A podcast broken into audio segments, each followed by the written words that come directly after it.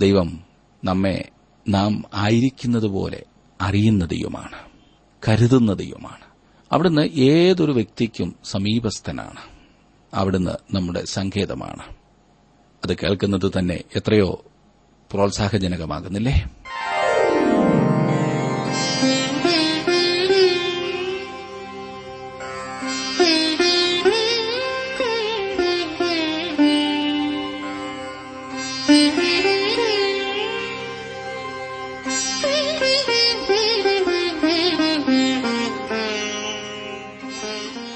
W ആറിന്റെ വേദപഠന class ആരംഭിക്കുകയാണ്. ജീവ സന്ദേശം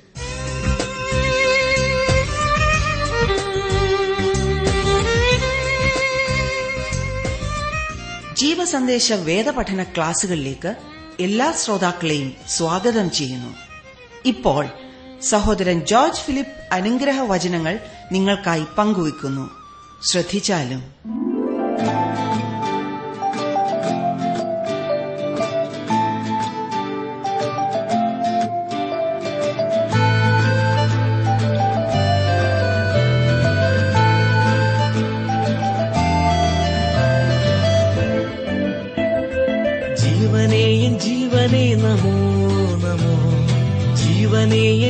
ജീവനേ നമോ നമോ പാപികൾക്കമിതാനന്ദ പ്രദനാം കൃപാകര നിവാ വാ വാനോർ വാഴ്ത്തും നായക നിവാ വാ വാനോർ വാഴ്ത്തും നായക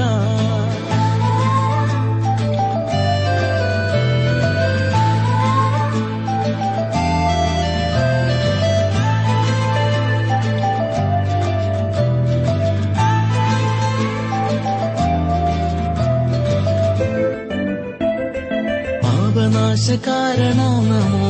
നമോ പാപനാശകാരണ നമോ? നമോ പാരിതിൽ നരനായുദിച്ച പരാപരപ്പൊരുളേ നീ വാ വാ വാനോർ വാഴ്ത്തും നായക. നീ വാ വാ വാനോർ വാഴ്ത്തും നായക.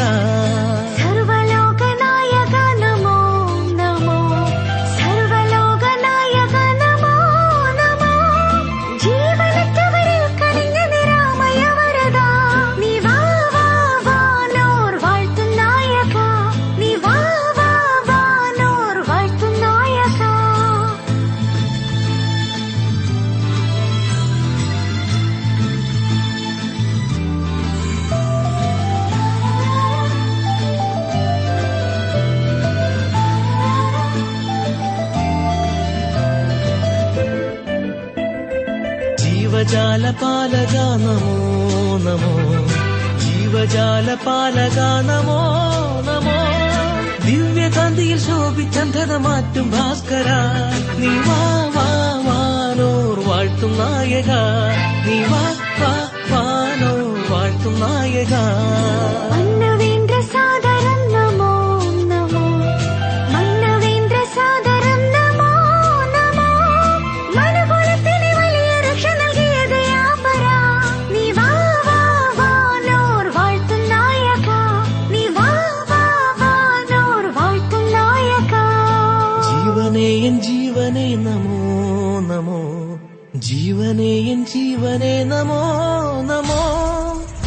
ഭാവികൾക്കമിതാനന്ദ പ്രദനാം കൃപാകര നീ വാ വാ വാനോർ വാഴ്ത്തും നായക നീ വാ വാ വാനോർ വാഴ്ത്തും നായക നീ വാ വാ വാനോർ വാഴ്ത്തും നായക നീ വാ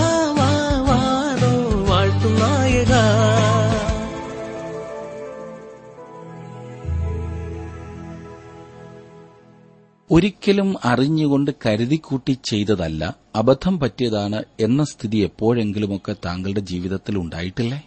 ഇത് ചെറിയ അബദ്ധമാകാം വലിയ അബദ്ധമാകാം. ചെറിയ അപരാധമാകാം വലിയ മനുഷ്യനെ കൊല ചെയ്യുന്നതുപോലെയുള്ള അബദ്ധങ്ങളുമാകാം അപരാധങ്ങളുമാകാം. ഇങ്ങനെയുള്ള അവസരത്തിൽ സകലരുടെയും കൈ താങ്കൾക്ക് നേരെ ചൂണ്ടിയിരിക്കുമ്പോൾ ഒന്ന് രക്ഷപ്പെടുവാൻ ഒരു മാർഗം അന്വേഷിക്കാറില്ലേ? ഞാൻ പറഞ്ഞാൽ ആരും മനസ്സിലാക്കില്ല അഥവാ മനസ്സിലാക്കിയാൽ തന്നെ സഹായിക്കുവാൻ ആരുമില്ല. എത്രയോ ശോചനീയമായ സ്ഥിതി എന്ന് താങ്കൾ ചിന്തിച്ചേക്കാം. എന്നാൽ സുഹൃത്തെ എത്ര വലിയ അപരാധമാണെങ്കിലും താങ്കൾക്ക് വേണ്ടി കരുതുന്ന ഒരു ദൈവമുണ്ട്.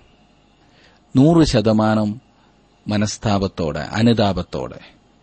ഇനിയും ഒരിക്കലും ഇതുപോലെ ഒരു അവസരം ഉണ്ടായാൽ പോലും ചെയ്യില്ല എന്നുള്ള സമർപ്പണത്തോടെ താങ്കൾ ദൈവസന്നിധിയിലേക്ക് ചെല്ലുന്നുവെങ്കിൽ ദൈവം താങ്കളെ രക്ഷിക്കുവാൻ മതിയായവനാണ്. ഒരു കാര്യം ഓർക്കണം. ഇപ്പോഴത്തെ സാഹചര്യത്തിൽ നിന്നും രക്ഷപ്പെട്ടിട്ട് നാളെ വീണ്ടും ഇതുവരെ ജീവിച്ചതുപോലെ ജീവിക്കാം എന്നുള്ള ചിന്തയോടുകൂടിയാകുന്നു താങ്കൾ തീരുമാനമെടുക്കുന്നതെങ്കിൽ താങ്കൾ തീരുമാനിക്കുന്നതിന് മുൻപ് തന്നെ ദൈവത്തിനറിയാം താങ്കളുടെ മനോഭാവം. അതുകൊണ്ട് വൈകാരികമായ തീരുമാനങ്ങൾ പലപ്പോഴും ഒരു ഗുണവും ചെയ്യില്ല എന്നോർത്തണം. വികാരം നല്ലതാണ്. എന്നാൽ വികാരത്തള്ളലിൽ എടുക്കുന്ന തീരുമാനങ്ങളിൽ എത്രമാത്രം യാഥാർത്ഥ്യമുണ്ട് എത്രമാത്രം പ്രാവർത്തികമാകുന്നു എന്ന് നാം ചിന്തിക്കേണ്ടതായിട്ടുണ്ട്. ദൈവം നമ്മെ നാം ആയിരിക്കുന്നത് പോലെ അറിയുന്ന ദൈവമാണ് കരുതുന്ന ദൈവമാണ് അവിടുന്ന് ഏതൊരു വ്യക്തിക്കും സമീപസ്ഥനാണ്. അവിടുന്ന് നമ്മുടെ സങ്കേതമാണ്. അത് കേൾക്കുന്നത് തന്നെ എത്രയോ പ്രോത്സാഹജനകമാകുന്നില്ലേ? ഇന്ന് ഈ വിഷയവുമായി ബന്ധപ്പെട്ട് ചില കാര്യങ്ങൾ നമുക്ക് ഒരുമിച്ചൊന്ന് ചിന്തിക്കാം. യോശുവയുടെ പുസ്തകമാണല്ലോ നാം പഠിച്ചുകൊണ്ടിരിക്കുന്നത്. പത്തൊൻപതാം അധ്യായം വരെ നാം ചിന്തിച്ചു കഴിഞ്ഞു. പതിനഞ്ച് മുതൽ പത്തൊൻപത് വരെയുള്ള അധ്യായങ്ങളിൽ ദേശം ഇസ്രായേലിലെ പന്ത്രണ്ട് ഗോത്രങ്ങൾക്ക് വിഭാഗിച്ചു കൊടുക്കുന്നതിനെക്കുറിച്ചാണ് നാം കണ്ടത്. യോശുവ ദൈവത്തിന്റെ കൽപ്പന പ്രകാരം ഓരോ ഗോത്രങ്ങൾക്ക് ദേശം വിഭാഗിച്ചു കൊടുത്തു. ലേവി ഗോത്രം പുരോഹിത ഗോത്രമായതിനാൽ അവർക്ക് ദേശത്ത് അപ്രകാരമൊരു അവകാശമുണ്ടായിരുന്നില്ല. എല്ലാവർക്കും കിട്ടിയിരിക്കുന്ന ദേശത്തു നിന്നും അവർക്ക് അവരുടെ അവകാശം കിട്ടണമായിരുന്നു. എന്നാൽ യോസഫിന്റെ മക്കളായ എഫ്രീമിനും മനശയ്ക്കും രണ്ട് പങ്ക് ലഭിച്ചതായി നാം കാണും. ഇനിയും ഇരുപതാം അധ്യായത്തിലേക്ക് വരുമ്പോൾ സങ്കേത നഗരങ്ങളെക്കുറിച്ചാണ് നാം ഇവിടെ പഠിക്കുന്നത്. ചില പട്ടണങ്ങൾ സങ്കേത നഗരങ്ങളായി വേർതിരിച്ചിടേണ്ടതാണെന്ന് ദൈവം ഇസ്രായേൽ മക്കൾക്ക് കൽപ്പന കൊടുത്തു. നോക്കണേ മനുഷ്യനെക്കുറിച്ച് ദൈവത്തിനുള്ള കരുതൽ. ദൈവം എത്രമാത്രം നമ്മെ ഓരോരുത്തരെയും സ്നേഹിക്കുന്നു എന്ന് ഇതുപോലെയുള്ള കരുതലോടുകൂടിയ ദൈവത്തിന്റേതായ പ്രവർത്തനത്തിൽ നിന്നും നമുക്ക് മനസ്സിലാക്കുവാൻ കഴിയുന്നു. പുരാതന കാലത്ത് പല ഗോത്രങ്ങളിലും ജനങ്ങളുടെ ഇടയിലും ഈ സമ്പ്രദായം നടപ്പിലിരുന്നു എന്ന കാര്യം ശ്രദ്ധേയമത്രേ. യാദർച്ഛികമായി ഒരാൾ മറ്റൊരാളെ കൊല്ലുവാനിടയായാൽ അവന്റെ സംരക്ഷണത്തിനായിട്ടാണ് ഈ സങ്കേത നഗരങ്ങൾ വേർതിരിച്ചിരുന്നത്. ഹവായി ദ്വീപ സമൂഹങ്ങളിലെ വലിയ ദ്വീപിൽ സങ്കേത നഗരം എന്ന പേരിലൊരു സ്ഥലം ഇന്നുമുണ്ട്. ക്രിസ്തീയ വിശ്വാസം ആ ദ്വീപുകളിൽ കടന്നു ചെല്ലുന്നതിന് വളരെ മുമ്പ് തന്നെ ഗോത്രങ്ങൾ തമ്മിൽ നരവേട്ട നടത്തുകയും നരബലി നടന്നിരുന്നതായ ഒരു കാലത്ത് തന്നെ ആ സങ്കേത നഗരം അവിടെ ഉപയോഗത്തിൽ ഇരുന്നതായി പറയപ്പെടുന്നുണ്ട്. ഇന്നത് വിനോദസഞ്ചാരികൾക്ക് ഒരു ആകർഷണ കേന്ദ്രമായി തീർന്നിരിക്കുന്നു. പുറപ്പാട് പുസ്തകം ഇരുപത്തി ഒന്നാം അധ്യായത്തിന്റെ പതിമൂന്നാം വാക്യത്തിലാണ് സങ്കേത നഗരങ്ങൾ വേർതിരിക്കേണ്ടതിനെക്കുറിച്ചുള്ള ദൈവത്തിന്റെ ആദ്യത്തെ കൽപ്പന നാം കാണുന്നത്. അവിടെ നാം വായിക്കുന്നത് അവൻ കരുതിക്കൂട്ടാതെ അങ്ങനെ അവന്റെ കൈയാൽ സംഭവിപ്പാൻ ദൈവം സംഗതി വരുത്തിയതായാൽ അവൻ ഓടിപ്പോകേണ്ടുന്ന സ്ഥലം ഞാൻ നിയമിക്കും. അനന്തരം സംഖ്യാപുസ്തകം മുപ്പത്തിയഞ്ചാം അധ്യായത്തിൽ സങ്കേത നഗരങ്ങളെക്കുറിച്ചുള്ള വ്യക്തമായ നിർദ്ദേശങ്ങൾ നമുക്ക് കാണുവാൻ കഴിയും. സംഖ്യാപുസ്തകം മുപ്പത്തിയഞ്ചിന്റെ പതിനൊന്ന്. നിങ്ങൾ യോർദാൻ കടന്ന് കനാൻ ദേശത്ത് എത്തിയ ശേഷം ചില പട്ടണങ്ങൾ സങ്കേത നഗരങ്ങളായി വേർതിരിക്കണം. അബദ്ധവശാൽ ഒരുത്തനെ കൊന്നുപോയവൻ അവിടേക്ക് ഓടിപ്പോകണം. ഇപ്പോൾ ഇസ്രായേൽ മക്കൾ വാഗ്ദത്ത് ദേശത്ത് വന്നെത്തിയിരിക്കുകയാണ്. ഓരോ ഗോത്രത്തിനും അവരുടെ അവകാശം വിഭാഗിച്ചു കൊടുത്തിരിക്കുന്നു. ഇപ്പോൾ യഹോവ സങ്കേത നഗരങ്ങൾ വേർതിരിക്കുന്നതിനെക്കുറിച്ച് യോശുവയ്ക്ക് നിർദ്ദേശം നൽകുന്നു. ഇരുപതാം അധ്യായത്തിന്റെ രണ്ടും മൂന്നും വാക്യങ്ങളിൽ നാം കാണുന്നു. നീ ഇസ്രായേൽ മക്കളോട് പറയേണ്ടത് എന്തെന്നാൽ അറിയാതെ അബദ്ധവശാൽ ഒരാളെ കൊന്നുപോയവൻ ഓടിപ്പോയി ഞാൻ ഞാൻ മോശമുഖാന്തരം നിങ്ങളോട് കൽപ്പിച്ച സങ്കേത നഗരങ്ങൾ നിശ്ചയിപ്പീൻ. രക്തപ്രതികാരകൻ കൊല്ലാതിരിപ്പാൻ അവ നിങ്ങൾക്ക് സങ്കേതമായിരിക്കണം. ഒരാൾ മറ്റൊരാളെ കൊല്ലുവാനിടയായാൽ ഒന്നുകിൽ അത് മനഃപൂർവമായ കൊലപാതകമായിരിക്കും അല്ലാത്തപക്ഷം അത് അബദ്ധവശാൽ സംഭവിക്കുന്നതായിരിക്കും. ഇസ്രായേലിൽ കൊലപാതകം നടത്തുന്നവനെ കല്ലെറിഞ്ഞു കൊല്ലുകയായിരുന്നു പതിവ്. വധശിക്ഷ. എന്നാൽ ഒരാൾ കരുതിക്കൂട്ടിയല്ലാതെ അതെ മനഃപൂർവമല്ലാതെ വേറൊരാളെ കൊല്ലുവാനിടയായാൽ അങ്ങനെയുള്ള ആളിന് സംരക്ഷണം ലഭിക്കേണ്ടതാണ്. ഇല്ലേ? തിരുവചനത്തിൽ വിറക് വെട്ടുവാൻ വനത്തിൽ പോയ രണ്ടുപേരുടെ ഉദാഹരണം പറഞ്ഞിട്ടുണ്ട്. കോടാലി അതിന്റെ പിടിയിൽ നിന്ന് ഊരി തെറിച്ച് അതിൽ ഒരാളുടെ മേൽ വീണ് മരിക്കുവാനിടയായി. ആ മനുഷ്യൻ അത് മനഃപൂർവം ചെയ്തതാണ്. അവൻ അതിന് തക്കം നോക്കി നടക്കുകയായിരുന്നു എന്നെനിക്കറിയാം. അതിനാൽ ഞാൻ അവനെയും കൊന്നുകളയും എന്ന് മരിച്ചുപോയ ആളിന്റെ സഹോദരൻ പറയുന്നു എന്ന് വിചാരിക്കുക. ഒരു സങ്കേത നഗരമില്ല എങ്കിൽ ആ മനുഷ്യന് രക്ഷപ്പെടുവാൻ ഒരവസരം ലഭിക്കുമായിരുന്നില്ല. മരണത്തിന് ഉത്തരവാദിയായ മനുഷ്യന് സങ്കേത നഗരങ്ങളിൽ ഒന്നിലേക്ക് ഓടിപ്പോയി രക്ഷപ്പെടുവാൻ അവസരം ലഭിക്കുന്നു.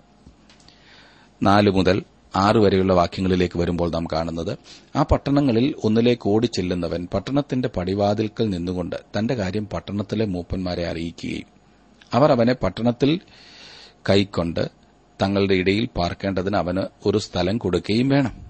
രക്തപ്രതികാരകൻ അവനെ പിന്തുടർന്ന് ചെന്നാൽ കുല ചെയ്തവൻ മനസ്സറിയാതെയും പൂർവദ്വേഷം കൂടാതെയും തന്റെ കൂട്ടുകാരനെ കൊന്നുപോയതാകയാൽ അവർ അവനെ അവന്റെ കയ്യിൽ ഏൽപ്പിക്കരുത്. ആറാം വാക്യം. അവൻ സഭയുടെ മുമ്പാകെ വിസ്താരത്തിന് നിൽക്കും വരെയും അന്നുള്ള പുരോഹിതന്റെ മരണം വരെയോ ആ പട്ടണത്തിൽ പാർക്കണം അതിനുശേഷം കുല ചെയ്തവന് താൻ വിട്ടോടിപ്പോന്ന സ്വന്തം പട്ടണത്തിലേക്കും തന്റെ വീട്ടിലേക്കും മടങ്ങിച്ചെല്ലാം സങ്കേത നഗരങ്ങളിൽ നിന്നും വലിയ ആത്മീയ പാഠം നമുക്ക് പഠിക്കുവാനുണ്ട്. കർത്താവായ യേശുക്രിസ്തു കൊല്ലപ്പെട്ടു. യേശുക്രിസ്തു കൊല്ലപ്പെട്ടു എന്ന് മാത്രമല്ല അവൻ നമ്മുടെ സങ്കേത നഗരമാണെന്നും ദൈവവചനം വ്യക്തമാക്കുന്നു. ക്രിസ്തുവിനെ സങ്കേത നഗരമായി വർണിച്ചുകൊണ്ട് എബ്രായ എഴുത്തുകാരൻ ഇപ്രകാരം പറഞ്ഞിരിക്കുന്നു. അങ്ങനെ നമ്മുടെ മുമ്പിൽ വെച്ചിട്ടുള്ള പ്രത്യാശ പിടിച്ചുകൊള്ളുവാൻ ശരണത്തിനായി ഓടിവന്ന നാം മാറിപ്പോകാത്തതും ദൈവത്തിന് ഭോഷ്കു പറവാൻ കഴിയാത്തതുമായ രണ്ട് കാര്യങ്ങളാൽ ശക്തിയുള്ള പ്രബോധനം പ്രാപിപ്പാൻ ഇടവരുന്നു. എബ്രായ ലേഖനം ആറാം അധ്യായത്തിന്റെ പതിനെട്ടാം വാക്യമാണ് ഞാൻ വായിച്ചത്. എത്ര കൃത്യമായും വ്യക്തമായിട്ടുമാണ് ഈ കാര്യം അവിടെ പറഞ്ഞിരിക്കുന്നത്. തങ്ങളുടെ പാപാവസ്ഥയെക്കുറിച്ച് ബോധമുള്ളവരും എന്നാൽ തങ്ങൾക്ക് വേണ്ടി യേശുക്രിസ്തു ക്രൂശിൽ സമ്പാദിച്ച രക്ഷ അവകാശമാക്കുകയും ചെയ്തവരെയാണ് ഇവിടെ സൂചിപ്പിച്ചിരിക്കുന്നത്. അവനിൽ ശരണം കണ്ടെത്തിയിട്ടുള്ള സകലരും വിശുദ്ധനായ ദൈവത്തിന്റെ ന്യായവിധിയിൽ നിന്ന് എന്നേക്കും രക്ഷ പ്രാപിച്ചിരിക്കുന്നു. ക്രിസ്തുവിന്റെ മരണത്തിന് ആരാണ് കാരണക്കാരൻ? ആരെയാണ് അതിന് കുറ്റപ്പെടുത്തേണ്ടത്? ലോകത്തിലെ സകല ജനങ്ങളും കുറ്റക്കാരാണ്. തന്റെ പുത്രന്റെ മരണത്തിൽ പങ്കുകാരെന്ന നിലയിൽ യഹൂദനും യവനനും ഒരുപോലെ ദൈവമുൻപാകെ കുറ്റക്കാരത്രേ. യഹൂദന്മാരെ ഈ കാര്യത്തിൽ കുറ്റപ്പെടുത്തിക്കൊണ്ട് പലരും സംസാരിക്കാറുണ്ട്. എന്നാൽ നാം എല്ലാം അവനെ ക്രൂശിൽ കയറ്റിയതിന്റെ ഉത്തരവാദികളല്ലേ? ഒരു നിമിഷം നിങ്ങൾ യുക്തിയുക്തമായി ഒന്ന് ചിന്തിച്ചു നോക്കിക്കേ. സകലർക്കും വേണ്ടി മറുവിലയായി തന്റെ ജീവനെ കൊടുക്കുവാനാണ് ക്രിസ്തു വന്നത്. അവനിൽ വിശ്വാസം അർപ്പിക്കുന്ന ഏവർക്കും വേണ്ടി സങ്കേത നഗരം തുറക്കുകയാണ് അവൻ ചെയ്തത്. ക്രിസ്തു തന്റെ കാൽവറി യാഗത്തിൽ കൂടി അതാണ് ചെയ്തത്. ക്രിസ്തുവിന്റെ ക്രൂശീകരണത്തിന് യഹൂദന്മാരെ പഴി പറയുന്നത് തികച്ചും തെറ്റായ കാര്യമാണ്. അവൻ ഒരു യഹൂദ ക്രൂശിന്മേലല്ല ക്രൂശിക്കപ്പെട്ടത്. അവൻ റോമൻ ക്രൂശിന്മേലാണ് തറയ്ക്കപ്പെട്ടത്. എന്നാൽ ഏതെങ്കിലും ഒരു സമൂഹത്തെ പഴി പറയുന്നത് നിരർത്ഥകമാണ്. നാം എല്ലാവരും ഒരുപോലെ കുറ്റക്കാരാണ്. നാം ചെയ്ത പാതകം. അതെ നൂറ്റാണ്ടുകൾക്കിപ്പുറം നാം ഇന്നും അവനെ എത്രയോ ക്രൂരമായിട്ടാണ് പീഡിപ്പിക്കുന്നത്. യഹൂദന്മാരായ സഹോദരന്മാരോടുള്ള തന്റെ രണ്ടാമത്തെ പ്രഭാഷണത്തിൽ പത്രോസ് അപ്പോസ്തലൻ ഇപ്രകാരം പറഞ്ഞു. സഹോദരന്മാരെ നിങ്ങളുടെ പ്രമാണികളെപ്പോലെ നിങ്ങളും അറിയായ്മ കൊണ്ട് പ്രവർത്തിച്ചു എന്ന് ഞാൻ അറിയുന്നു. ദൈവമോ തന്റെ ക്രിസ്തു കഷ്ടമനുഭവിക്കും എന്ന് സകല പ്രവാചകന്മാരും മുഖാന്തരം മുന്നറിയിച്ചത് ഇങ്ങനെ നിവർത്തിച്ചു. അപ്പസോലപ്പെടുത്തികളുടെ പുസ്തകം മൂന്നാം അധ്യായത്തിന്റെ പതിനേഴും പതിനെട്ടും വാക്യങ്ങളാണ് ഞാൻ വായിച്ചത്. അതിനാൽ മാനസാന്തരപ്പെട്ട് തിരിഞ്ഞുകൊള്ളുവീൻ എന്ന് പത്രോസിന് അവരോട് പറയുവാൻ കഴിഞ്ഞു. യവനന്മാരും കുറ്റക്കാരാണെന്ന കാര്യം പൌലോസ് അപ്പോസ്തോലൻ വ്യക്തമാക്കുന്നു. എന്നാൽ തികഞ്ഞവരുടെ ഇടയിൽ ഞങ്ങൾ ജ്ഞാനം സംസാരിക്കും ഈ ലോകത്തിന്റെ ജ്ഞാനമല്ല നശിച്ചു പോകുന്നവരായ ഈ ലോകത്തിന്റെ പ്രഭുക്കന്മാരുടെ ജ്ഞാനവുമല്ല. അത് ഈ ലോകത്തിന്റെ പ്രഭുക്കന്മാർ ആരും അറിഞ്ഞില്ല. അറിഞ്ഞിരുന്നുവെങ്കിൽ അവർ തേജസ്സിന്റെ കർത്താവിനെ ക്രൂശിക്കുകയില്ലായിരുന്നു. ഒന്ന് രണ്ടാം അധ്യായത്തിന്റെ ആറും എട്ടും വാക്യങ്ങളാണ് ഞാൻ വായിച്ചത്. ക്രിസ്തുവിന്റെ മരണത്തിന് ലോകത്തിലെ സകല മനുഷ്യരും കുറ്റക്കാരാണെന്ന് ഈ ഭാഗങ്ങൾ വ്യക്തമാക്കുകയാണ് ചെയ്യുന്നത്. വ്യക്തിപരമായി പറഞ്ഞാൽ സ്നേഹിത താങ്കളും കുറ്റക്കാരനാണ്. എന്നാൽ താങ്കൾക്ക് എന്റെ നേരെ വിരൽ ചൂണ്ടിക്കൊണ്ട് നീയാണ് കുറ്റക്കാരൻ എന്നും പറയാവുന്നതത്രേ. എന്നാൽ അവന്റെ മരണം മൂലം എനിക്കും നിങ്ങൾക്കും കടന്നു ചെല്ലുവാനായി ഒരു സങ്കേത നഗരം തുറന്നു കിട്ടിയതിനാൽ നമുക്ക് ദൈവത്തെ സ്തുതിക്കാം. താങ്കൾ ശരണത്തിനായി യേശുവിങ്കിലേക്ക് ഓടിപ്പോയിട്ടുണ്ടോ? അവിടെ താങ്കൾക്ക് സംരക്ഷണമുണ്ട്. എത്ര മനോഹരമായ ഒരു ചിന്തയില്ലേ? ഇരുപത്തിയൊന്നാം അധ്യായത്തിലേക്ക് വരുമ്പോൾ ഇതുപോലെ തന്നെ പ്രധാനപ്പെട്ട വേറൊരു ചിന്ത നാം കാണുന്നു മറ്റ് ഗോത്രങ്ങൾക്ക് ലഭിച്ചതുപോലെ. ദേശത്ത് ലേവ്യർക്ക് അവകാശമൊന്നും ലഭിച്ചില്ല. എന്നാൽ മറ്റ് ഗോത്രക്കാരുടെ ഇടയിൽ അവർക്ക് പട്ടണങ്ങൾ നൽകിയിരുന്നു. ജനത്തിന് ശുശ്രൂഷ ചെയ്യുവാൻ തക്കവണ്ണം അവർ ജനത്തിന്റെ ഇടയിൽ ചിതറപ്പെട്ടിരുന്നു. പുരോഹിത ഗോത്രമായിരുന്നു ലേബി ഗോത്രം എന്ന് നമുക്കറിയാമല്ലോ. ഇരുപത്തിയൊന്നാം അധ്യായത്തിന്റെ ഒന്നും രണ്ടും വാക്യങ്ങൾ ഞാനൊന്ന് വായിക്കാം. അനന്തരം ലേവ്യരുടെ കുടുംബത്തലവന്മാർ പുരോഹിതനായ എലയാസാറിന്റെയും നൂന്റെ മകനായ യോശുവയുടെയും ഇസ്രായേൽ ഗോത്രങ്ങളിലെ കുടുംബത്തലവന്മാരുടെയും അടുക്കൽ വന്നു. കനാൻ ദേശത്ത് ഷീലോവിൽ വെച്ച് അവരോട് യഹോവ ഞങ്ങൾക്ക് പാർപ്പാൻ പട്ടണങ്ങളും ഞങ്ങളുടെ കന്നുകാലികൾക്ക് പുൽപ്പുറങ്ങളും തരുവാൻ മോശമുഖാന്തരം കൽപ്പിച്ചിട്ടുണ്ടല്ലോ എന്ന് പറഞ്ഞു. വടക്ക് ദാൻ മുതൽ തെക്ക് ബർഷേബ വരെയുള്ള പ്രദേശത്ത് ലേവ്യർക്ക് പാർപ്പാൻ നാൽപ്പത് പട്ടണങ്ങൾ കൊടുക്കേണ്ടതായിരുന്നു. അങ്ങനെ ദേശത്തിന്റെ വിഭജനം ഇപ്പോൾ പൂർത്തിയായി എന്ന് നാം കാണുന്നു. ഇരുപത്തിയൊന്നാം അധ്യായത്തിൽ തുടർന്ന് ആ വിശദീകരണത്തെക്കുറിച്ചാണ് പറഞ്ഞിരിക്കുന്നത്. അത് മുഴുവൻ വായിക്കുന്നതുകൊണ്ട് സമയം കൂടുതൽ പോകും. അത് സ്വന്തമായി വായിച്ചു നോക്കുന്നത് വളരെയധികം നല്ലതായിരിക്കും. നമുക്ക് ഒരു ഭൂപടമെടുത്ത് പലസ്തീന്റെ ഒരു ഭൂപടമെടുത്ത് ഈ പറഞ്ഞിരിക്കുന്ന സ്ഥലങ്ങളൊക്കെ പരിശോധിക്കുന്നത് നമ്മുടെ വിശ്വാസത്തിൽ വളർന്നു വരുവാൻ തക്കവണ്ണം നമ്മെ സഹായിക്കുന്നതായ ഒരു ഘടകമാണ്. ഞാൻ ഇനിയും നാൽപ്പത്തിമൂന്നും നാൽപ്പത്തിനാലും വാക്യങ്ങൾ വായിക്കുവാൻ പോകുക. ഇരുപത്തിയൊന്നാം അധ്യായത്തിന്റെ നാൽപ്പത്തിമൂന്നാം വാക്യം. യഹോവ ഇസ്രായേലിന് താൻ അവരുടെ പിതാക്കന്മാർക്ക് കൊടുക്കുമെന്ന് സത്യം ചെയ്ത ദേശമെല്ലാം കൊടുത്തു.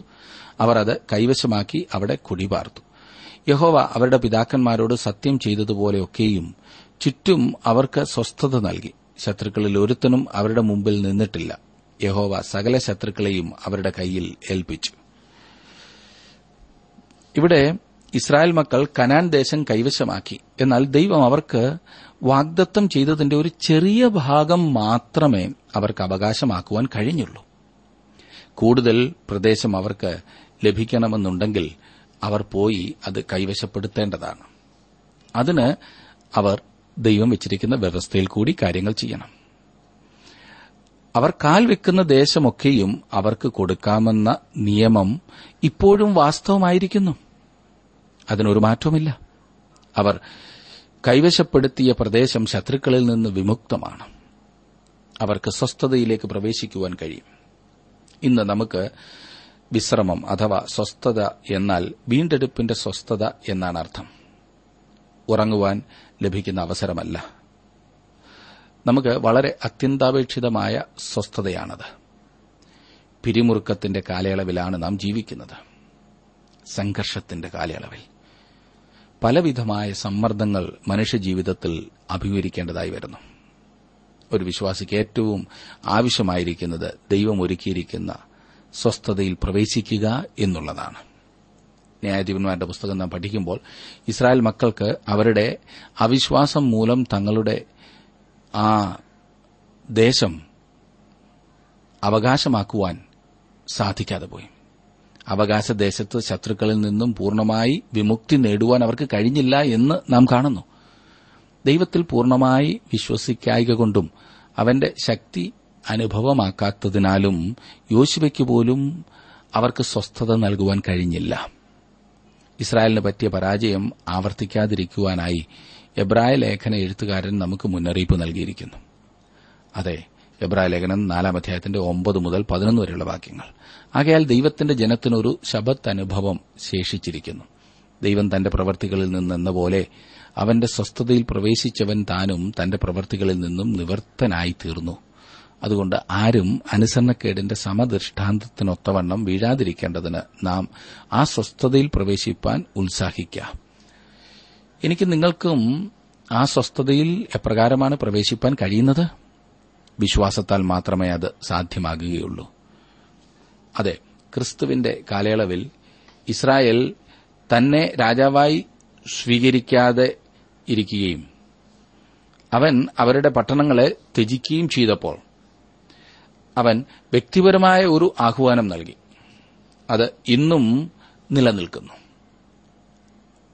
മത്തായുടെ സുവിശേഷം പതിനൊന്നാം അധ്യായത്തിന്റെ ഇരുപത്തിയെട്ടാം വാക്യം സുപരിചിതമാണല്ലോ. അധ്വാനിക്കുന്നവരും ഭാരം ചുമക്കുന്നവരുമായുള്ളവരെ. എല്ലാവരും എന്റെ അടുക്കൽ വരുവിൻ. ഞാൻ നിങ്ങളെ ആശ്വസിപ്പിക്കും. ആ ആശ്വാസം വീണ്ടെടുപ്പിന്റെ ആശ്വാസം അഥവാ സ്വസ്ഥതയുടെ അവസ്ഥയാണ്. അവൻ നമുക്ക് നൽകുന്നത് അപ്രകാരമൊരു ആശ്വാസമത്രേ. ഇവിടെ യോശുവയുടെ പുസ്തകം ഇരുപത്തിയൊന്നാം അധ്യായത്തിൽ ദൈവം അവർക്കായി നൽകിയ സ്വസ്ഥതയിൽ താൽക്കാലികമായിട്ടെങ്കിലും പ്രവേശിച്ചതായി നാം കാണുന്നു.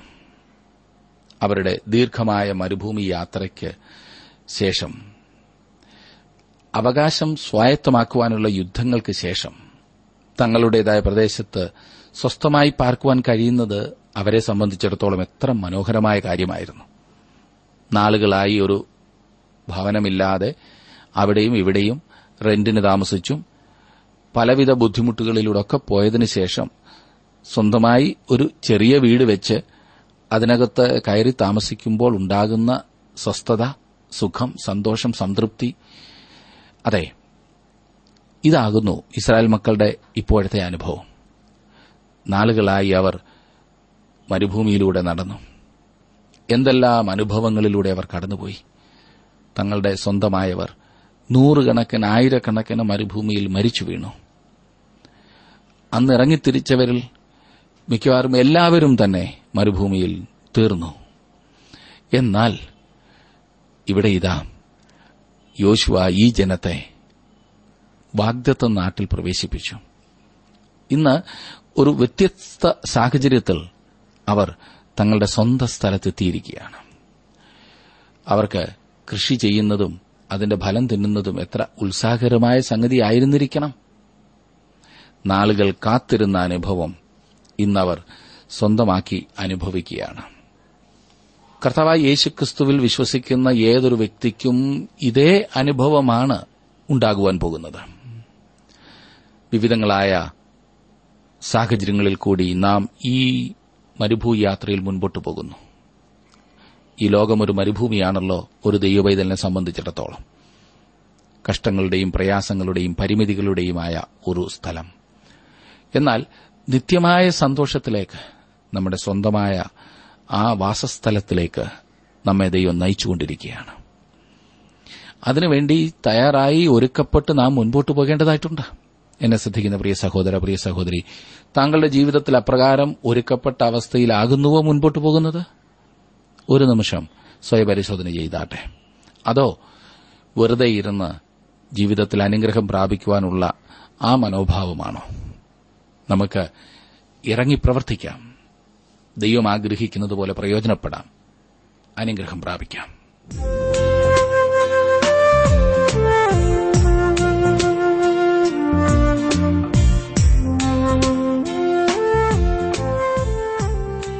ഇന്നത്തെ ജീവസന്ദേശം വേദപഠനം ശ്രവിച്ച എല്ലാ മാന്യ ശ്രോതാക്കളോടുള്ള നന്ദിയും സ്നേഹവും അറിയിക്കട്ടെ. ദൈവവചനം. കലർപ്പില്ലാതെ ക്രമമായി പഠിക്കുവാൻ ദൈവം നൽകി തന്നിട്ടുള്ള ഈ അവസരം ഉപയോഗപ്പെടുത്തുകയും സ്നേഹിതരെ അതിനായി ഉത്സാഹിപ്പിക്കുകയും ചെയ്യാം.